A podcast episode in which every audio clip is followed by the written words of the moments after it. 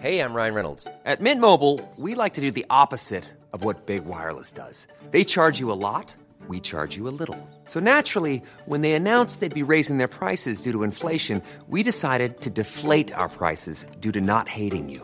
That's right. We're cutting the price of Mint Unlimited from $30 a month to just $15 a month. Give it a try at mintmobile.com slash switch. $45 upfront for three months plus taxes and fees. Promo rate for new customers for limited time. Unlimited more than 40 gigabytes per month. Slows. Full terms at mintmobile.com.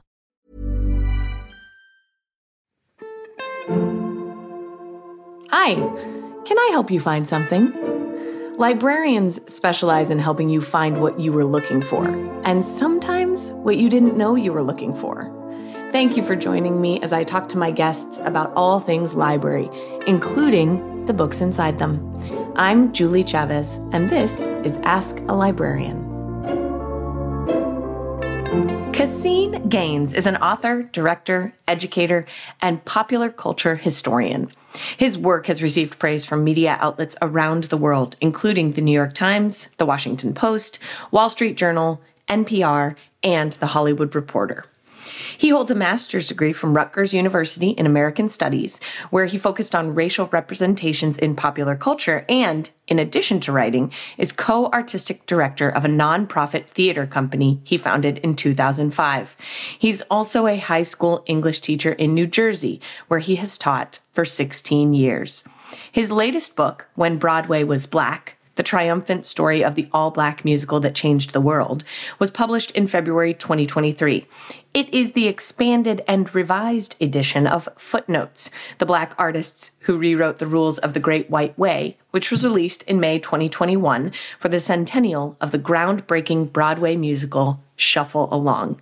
Here is my conversation with Caseen. Hi, Caseen. Thanks so much for being with me today. Thank you. Thank you so much for having me. It's a pleasure to have you here. I loved your book. It was such a fantastic read, and I'm so glad that we get to speak about it today because I think it's timely and important and also just a really good story. So I'm so glad that I can share it here today. Oh, well, I appreciate it. Thank you. Yeah. Okay, so I'd like to start, if we could. I feel like the story really starts in a theater in 2016 for you, mm. but I would like to talk about how you got to that theater. So I feel like the best place to start for that is like your birth story and then we'll just move through, you know, every moment of your childhood and maybe most embarrassing moments and then, you know, perfect, we'll find ourselves there. But Great. I'm just curious, what were you doing when you found yourself in the theater in 2016? How so this is it's such a weird story that I, I, don't even explain in the introduction because it's it's so convoluted, but I'll try and streamline it. Love it. I actually was I'm a theater educator and I was a part of a professional development experience where I was a part of a workshop and inclusive of that, okay. we were going to four Broadway shows. I didn't know what those shows were going to be. So one of those shows was Hamilton, one of those shows was On Your Feet, one of those shows was Shuffle Along. And so I inadvertently ended up going to Shuffle Along the day before the show closed on Broadway. And if I hadn't been uh, just, you know, a part of this PD experience, I, I never would have seen it. And it's quite remarkable that way. Wow, that's amazing. And that's a really good ad for professional development, which since I work in a school, I know teachers are like, um, no, thank you. I, yeah. Could you just give me the day off? Right. and it was during the summer too. So oh, I mean, it oh. was yeah, yeah. You get bonus points for that, my friend. That's but look like what came from it. that's exactly it. right. It all worked out. Okay, so you find yourself in the theater there, mm-hmm. and just if you wouldn't mind, just kind of give readers or my listeners kind of a sense of what you talk about in the introduction you know the- sure. So i actually went to see the show shuffle along or the making of the musical sensation of 1921 and all that followed. So nice yes. you know concise title. Beautiful production by george c. Wolfe. Audra mcdonald was in it. Billy porter's in it. And i was in the audience watching the show enjoying it learning. And the act one finale was this song i'm just wild about harry and mm-hmm. like immediately i was so struck because I knew that I was so well acquainted with this song. I took a number of film courses in college, so I'd seen The Jazz Singer, and I had a bunch of like Al Jolson downloaded onto my iPod. Um, so I so I knew right. that. I'd seen you know Daffy Duck perform it. I'd seen Michigan J Frog perform it, Judy Garland, but I never associated the song with black performers and black composers and certainly not from the first all black musical to become a sensation shuffle along so i was kind of excited to hear the song but then also i felt like wait why didn't i know this you know there was sort of this it was a very yes. weird experience actually i was excited and then it was immediately kind of like almost anger that i was mm. so hmm. familiar with this thing and yet in no way familiar with its history. And yes. once I got home and started to kind of learn more about the history of this musical and realizing that it had significant impact beyond Broadway, um, it was Josephine Baker's first professional credit when she was just a teenager. Langston Hughes chose yes. to attend Columbia University because he wanted to see Shuffle Along in New York. And he actually credits the show with kickstarting the Harlem Renaissance. Um, the show was so successful that it actually changed the traffic patterns of New York. So I I just was so fascinated and I felt like, you know, if if myself as a theater educator and as a black theater enthusiast had never heard of this show, there must be other people that haven't heard about it as well that would also find the story not only of the making of the show but also I think its sort of disappearance from history interesting as well. Yes, I think that that is a. Gosh, you did a really good job with those talking points. I have to say that was boom, perfect. Nailed it. Okay, we're done here. So I'll talk to you later.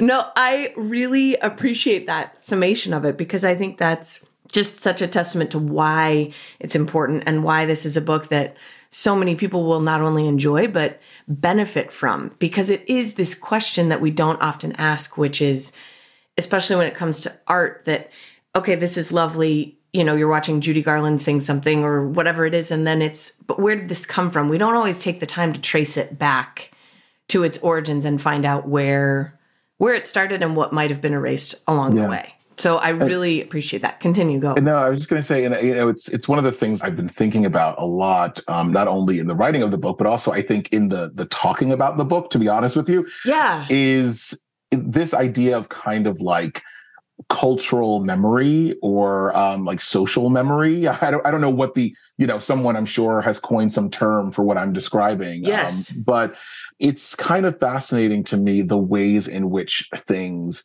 kind of disappear. And I'll even think about like, when I was younger, I remember, you know, like the Beatles, like I'm that's before my time, but certainly like the Beatles were this band that I knew as a kid were really important and really influential.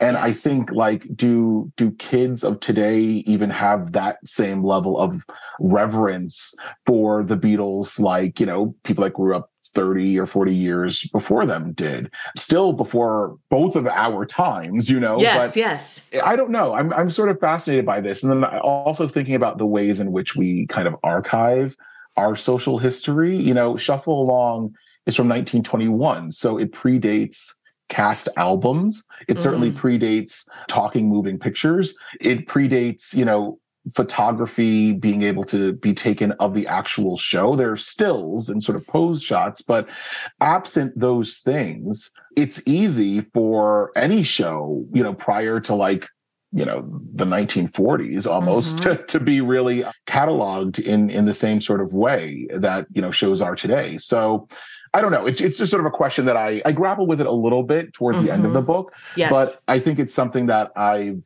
really been thinking a lot about. Um, and Shuffle Along ends up being a case study for it, not necessarily like the only example of it, certainly.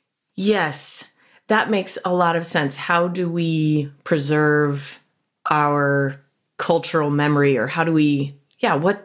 I mean, we talk about what stories get told, but that's a really interesting question that you raise. How do we, and also how do we go backward to explore more of that that was lost during that time before it was so easy to archive things. Yeah. you don't know what's what's been lost you know? No gosh. That's the sort of stuff i'll be thinking about in the middle of the night right? Where it's like yes. oh my gosh but what's been lost? It just it really is. But i love that this has not been and so i want to talk a little bit about the process of writing the book so when i read a little bit about you well let's start here first of all i loved this quote that you had exhibited some muscular reporting and I was like, well, heyo, let's go. So that was amazing. Were you writing at the time also? Because obviously you're doing professional development, you're a theater educator. Were you writing on the side? How did you decide, okay, this needs to be a book? Yeah, it, it sort of grew out of me thinking really about diversity on Broadway in kind of a, a, broad sense. Yes. And then it seemed like I kept wanting to go back to Shuffle Along, and then it just kind of grew into a project almost singularly about Shuffle Along, or at least with Shuffle Along at the nucleus of it. Yes. Okay. But, you know, I was writing really during the summers you know i do teach um, as well. So mm-hmm. i write after school i write before school i write uh, during the summer. And believe it or not you know i i was staring down the barrel of a deadline that there was no way in the world that i was going to make. No way in the world.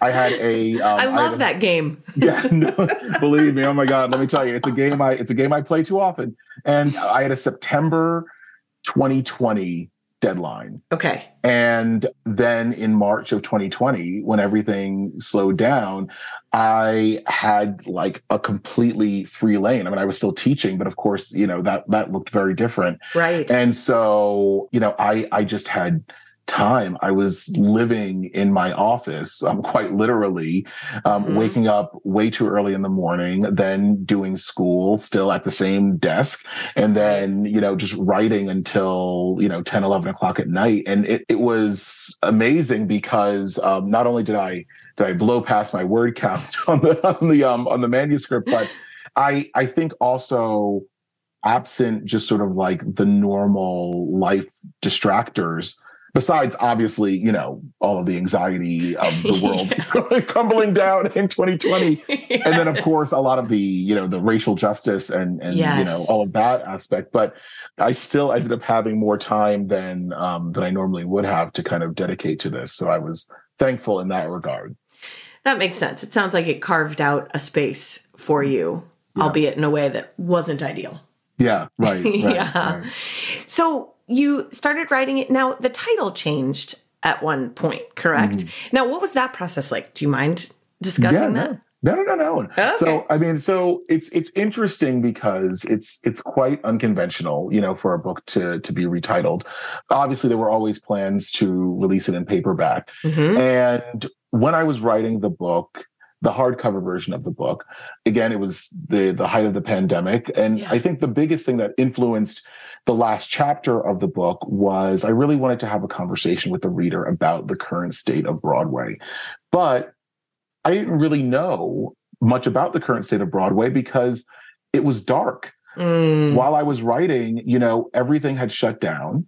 In fact, when the book was released, it was still dark. Like I couldn't believe it. Like I actually thought, and in fact, if you look at the acknowledgments of the hardcover version of the book, yes. it says like, you know, I'm sure Broadway will be reopened by the time, you know, this is in your hands. And it it wasn't the case when the book first came out. Yes. So after we had so many things happen on Broadway in terms of renaming theaters after Black actors.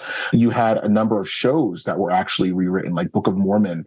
You had a strange loop winning best musical and things like that. And it seemed like even just in the period of time between the hardcover and paperback, there was an opportunity to sort of update that last chapter. So I asked if I could, and mm-hmm. I was mm-hmm. given, you know, I was given the okay. And then I also, um, while I was there, said, Can I write a new introduction? And they said, Okay. And then since they already had, you know, I had already, you know, it was like the if you give a mouse a cookie, right? Like totally.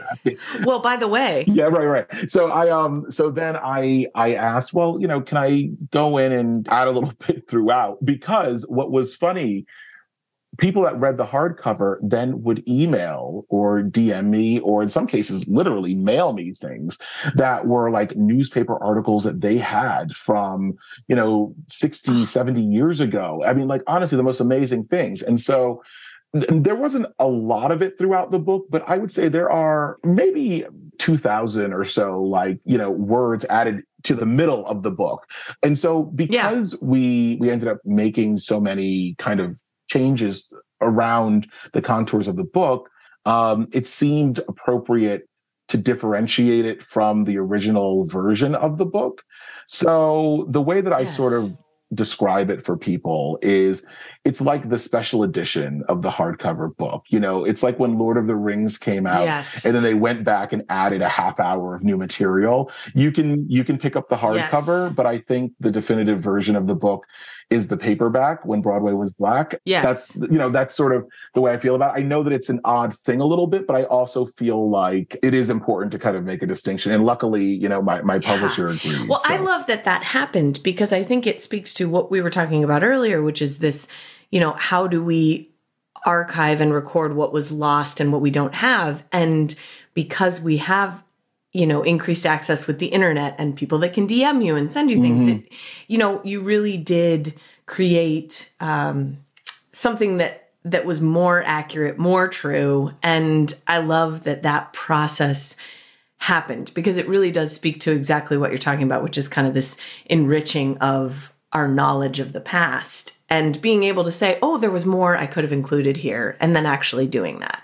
Yeah, I think the other thing too, and you know, this this I didn't realize until you know you you start speaking to people about the book. Sure, is while I loved the the title of the hardcover, which was footnotes, and it yes. really was was centering on kind of the fact that these amazing performers had sort of been you know marginalized um, over time.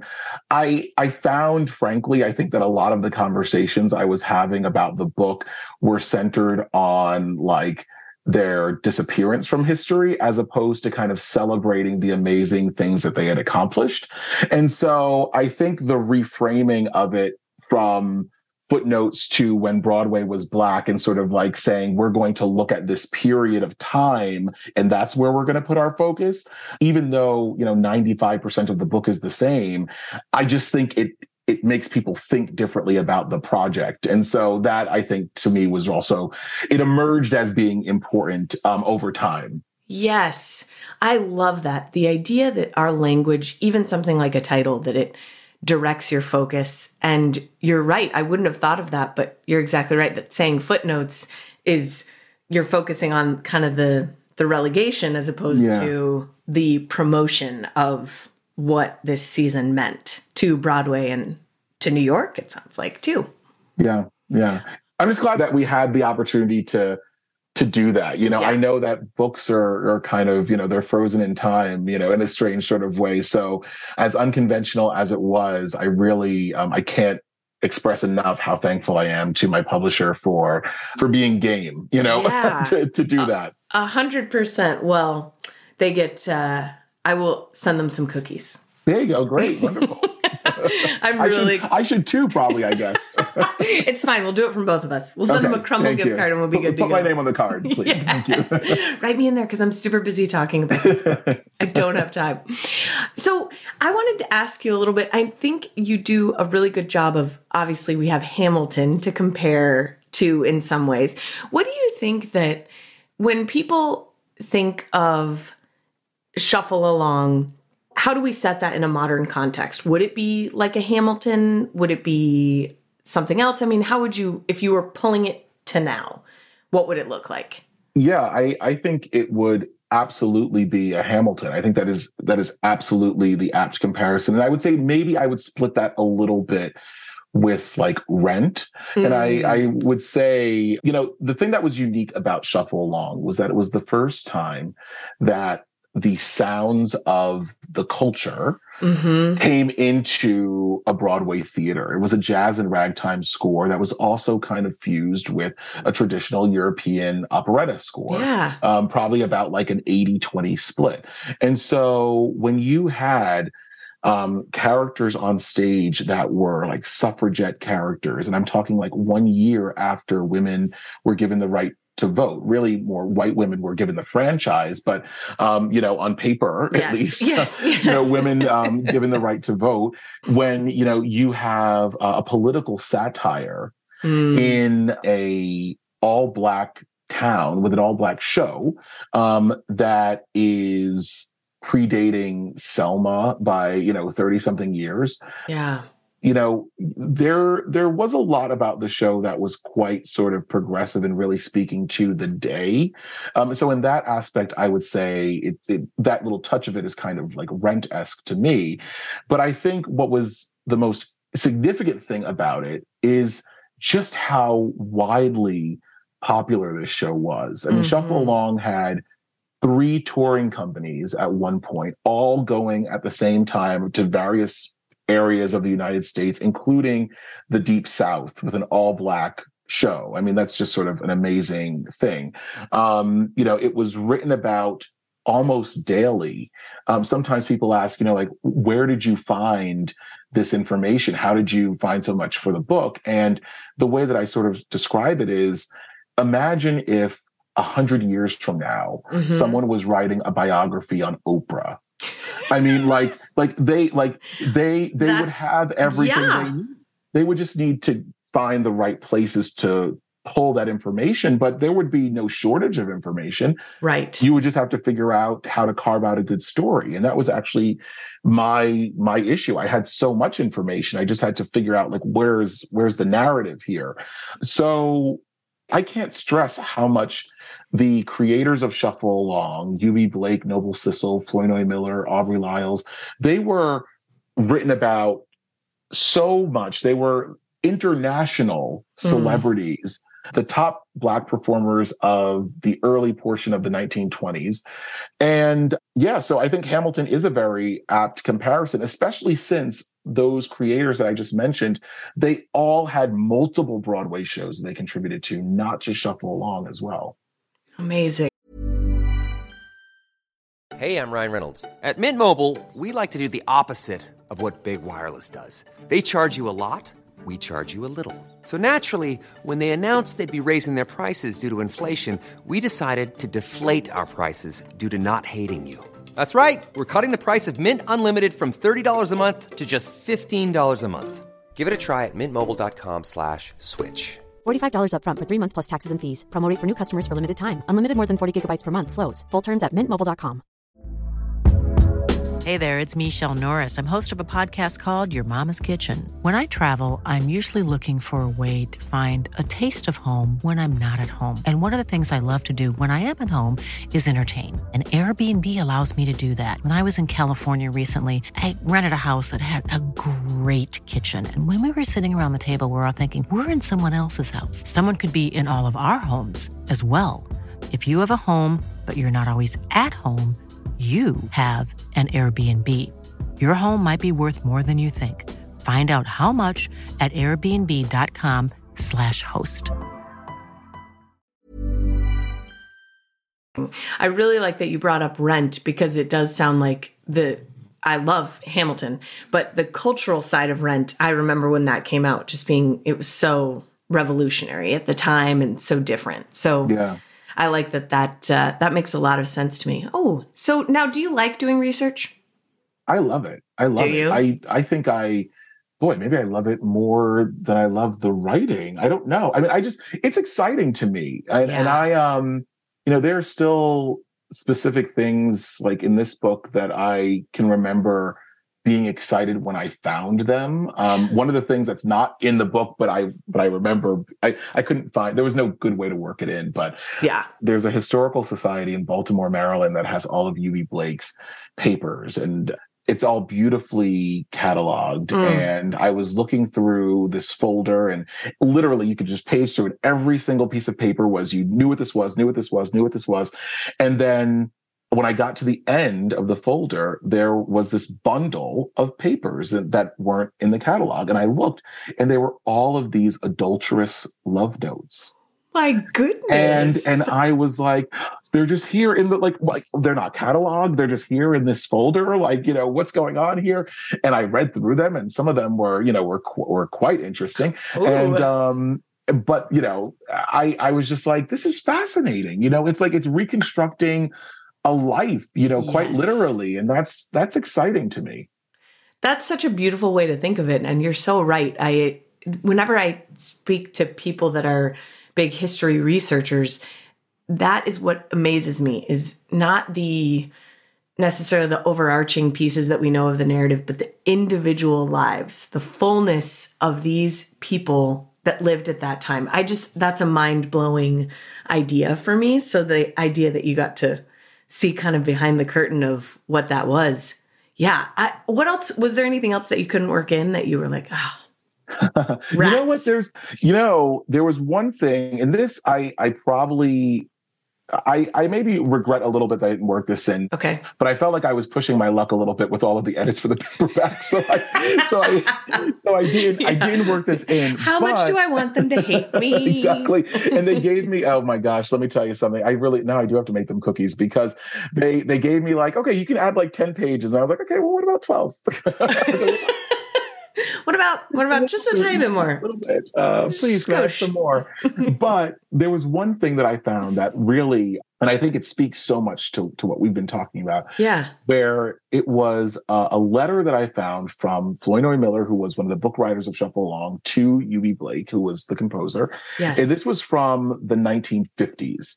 And the letter was Flournoy Miller telling Eubie Blake about this book that he had just seen called Musical Theater. I think it came out in 1949. You can see used copies of it are, are available on Amazon. And it was a, a book that purported to tell the history of musical theater in this country. Okay. And he was frustrated, Miller was frustrated mm-hmm. because in this musical theater history book, it said that Shuffle Along ran for 49 performances, even though it ran for 504 performances. It said that it was a minor hit on Broadway, even though it was an international hit. Right. And Miller was was saying, you know, do we demand a retraction? Do we demand a reprint? Like, what do we do? People are going to read this book and they're not going to know. This was in you know, this book was published in the late 1940s. And so when you think about just in a, you know, a less than 30 year period, mm-hmm. that these creators were already starting to see themselves be written out of or reduced in history and them struggling to make their peace with that or not knowing necessarily what to do about that. It was something that was like a, a really heartbreaking thing to find. And um, I think, you know, besides the fact that I pushed my luck, I think narratively, I, I think by that point in the book, it, it, the point had sort of been made. But I do think there's something sort of beautifully sad about the fact that, you know, they were aware of it in real time as well that is heart wrenching to think about that you would be looking in black and white at print that was wrong and you know it's wrong and there's not yeah that frustration. Gosh that it, that makes sense well, when you write the uh, next edition to the paperback, when you change the title again, I think oh my it's gosh, more cookies. yeah, when Broadway was back 2.0. That's it. yes, I'm. You can be like, look, it's easy. You just put, you know, the sequel right it. on there, and just put a sticker or something. Yes. You know, they, they do it all the time. You know, New York Times bestseller. Just put a sticker on it. You know, that's all. This book is different and yes. then just slapping on and keep this is the one you want. Yes. this one, yes. that was our plan all along. Every six months. just keep them in your You're grip. on to us. oh. When you so in as part of your research, even and reading those letters and things, what was there one of the people that you researched that surprised you the most or that you found that was very different than you had imagined them to be when you began? Yeah, I think I, I, really kind of fell in love with Flournoy Miller, who I was just talking about. Yeah. And I think it's because, I mean, I don't know. Well, for a couple of reasons. I think one is, and this isn't just unique to Shuffle Along, but I think any musical, typically what lives on is the music yes. and the book sort of fades away, you know, over time. Yes. And so I was just sort of more familiar with Sissel and Blake just going into this project. Mm-hmm. And I really had to search for information on Miller and Lyles, but I ended up finding a unpublished memoir that he had started to write. He didn't, you know, it was just sort of like fragments of things, Sure. pieces of stories, and you know, just bits. And um, there was so much color in his writing, and so it was so kind of, I think, poetic in a sense. Mm. I think it sort of, you know, was great to was inspirational in a sense in in writing his character. But then also you know he was a part of the comedic duo in the show and he was a black man who was a blackface comedian. Hmm. and i think that you know even though we we all kind of know better i think that sometimes when we look at actors at that time over a century ago that that wore blackface or even if they didn't even if they you know perpetuated racial stereotypes or things like that i think sometimes we think like well you know if they're doing this they're you know willing to debase themselves and they certainly probably aren't very educated or they aren't you know interested in uh, you know moving the race forward and things like that. Mhm. and you know that just wasn't him at all. You know he was a college educated person went to fisk university um, so did aubrey lyles. It's where they met. He came from affluence. His parents were incredibly wealthy Yeah. and that was you know business owners.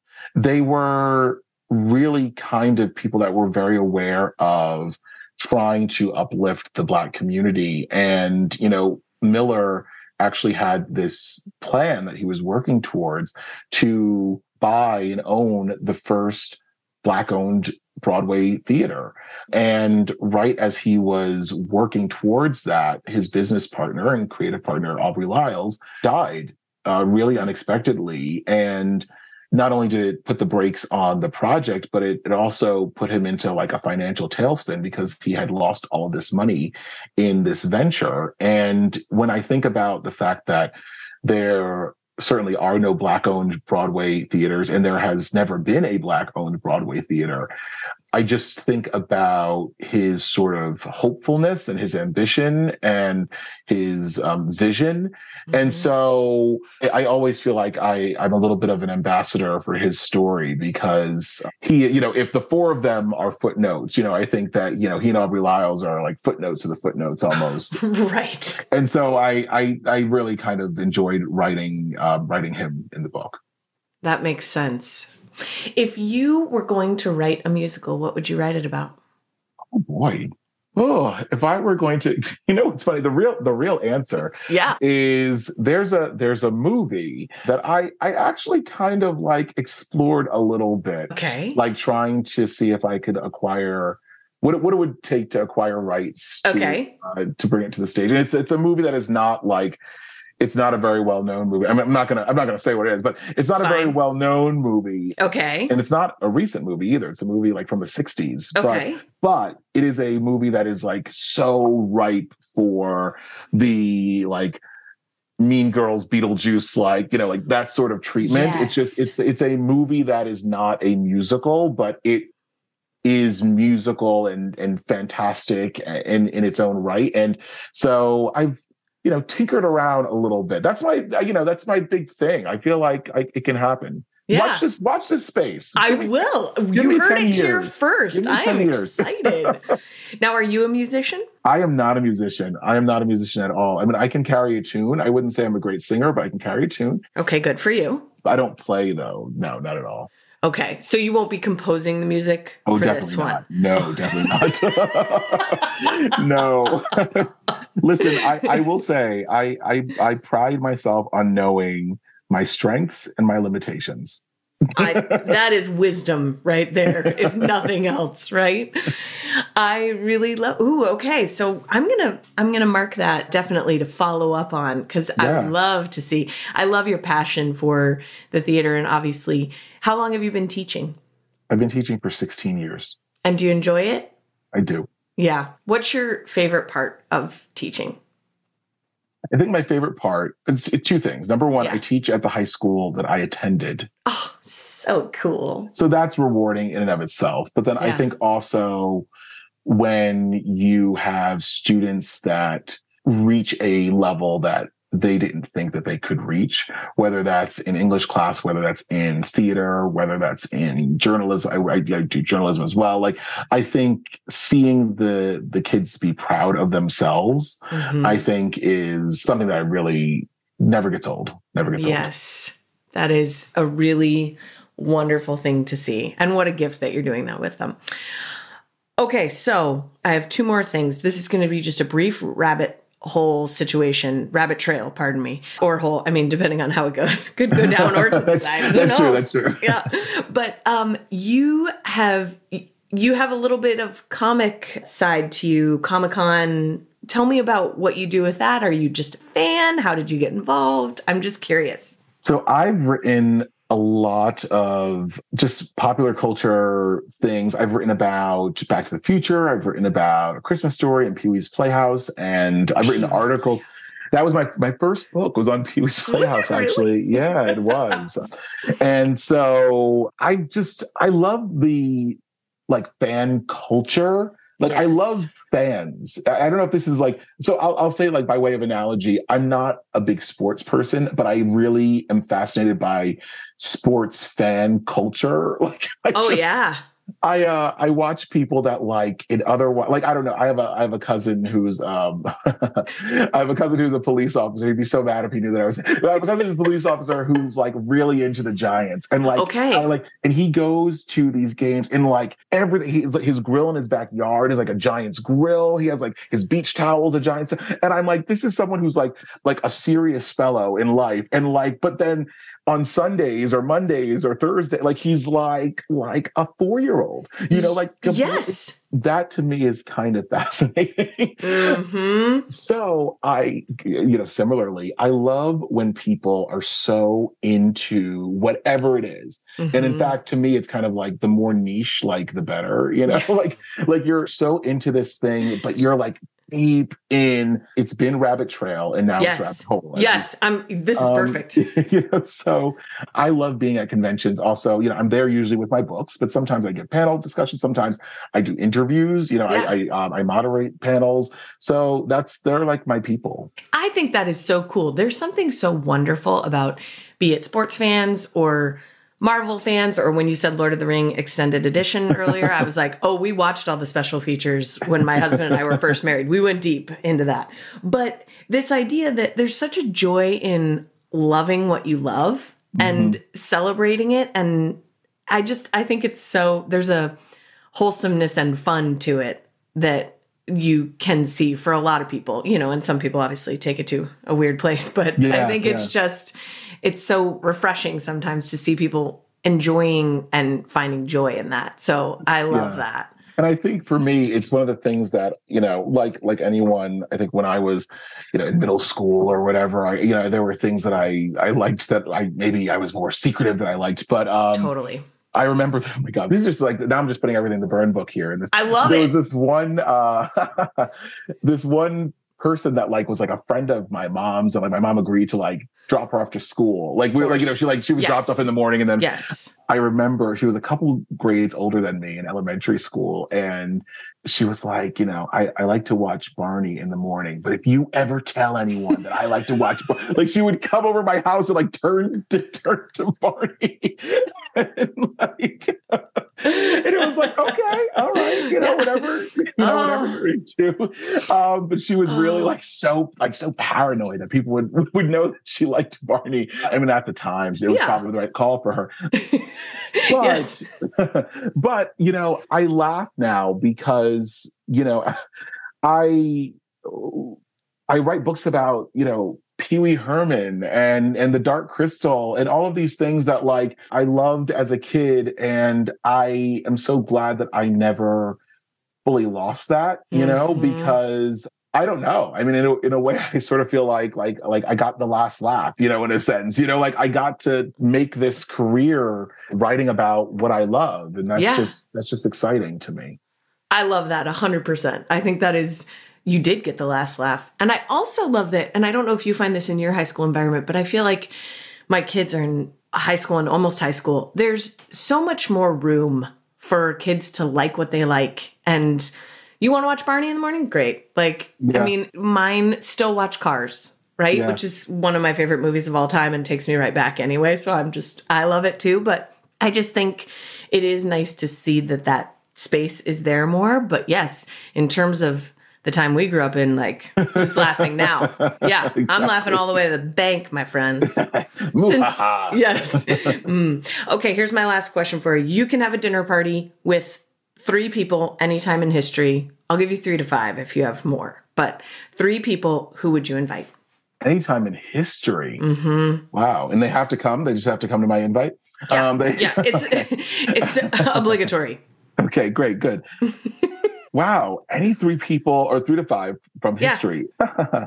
It's You a t- know, yeah. I it's a- really should have hard question. this. No, no, no, no. It's a, do you ask everyone this? Is this like a is No, I only asked one other person so far, but she's a historian sort of person too. So I thought, ooh, this is a perfect Okay. question for them. But That's fair. So I'm Yes. gonna say do you ask everyone this? Do you do this to everyone? Do you do- Jeez. No, because I, I just wanted I wanted to cheat. I want to know what other people said. I mean, Yes. So what's ringing in my head right now is I, I feel like it's such a cheesy, horrible answer, but I feel like I obviously would want to sit down with with my four guys from Shuffle Along. I mean, that's Yeah.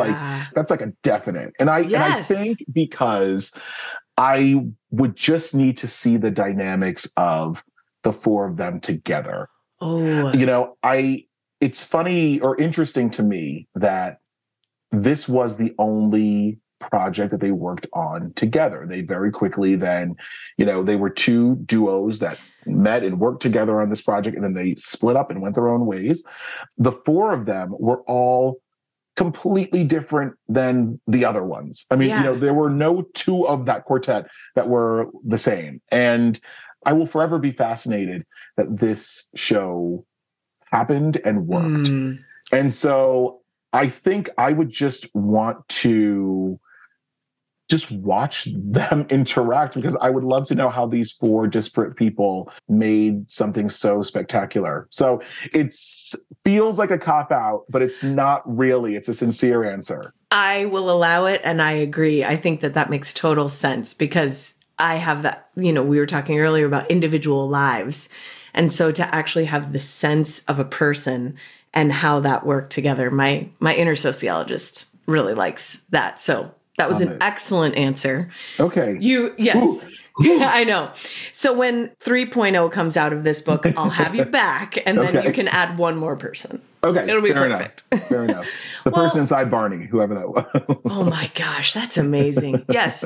Or someone from Pee Wee's Playhouse. I feel like someone totally unrelated that you just drop in there to see of what Yeah. happens, right? They're They all fun people. through. The person who played Jambi the Genie just passed away like a couple of years ago, and he was a really nice oh. person. Very talented person, actually. His name Oh. Is John Paragon, and you should look him up because we've, you know, we've only ever been familiar with just his a head in the box, but Right. he was like an amazing physical comedian. So worth worth looking him up on YouTube. I will look him up. I really oh, I love I love a project for the afternoon. Just There a little rabbit hole to go down. well, this was so much fun. Thank you so much for the time. Thank you for writing a valuable book that's important and just is such a it feels like a blueprint for how we think about just the things that have been lost over time or relegated to the margins. So I'm so thankful and I love the questions you ask here and I can't wait for others to find it. Thank you so much. This has been a pleasure. My pleasure. Thanks again. Thank you for joining me for this episode of Ask a Librarian. As always, it's my joy to share and learn with you. You can follow me on Instagram at Julie Writes Words, or you can go to my website, juliewriteswords.com. There you'll find the show notes, including all the books mentioned in the episode. See you in the stacks next week. And until then, friends, never go anywhere without a book.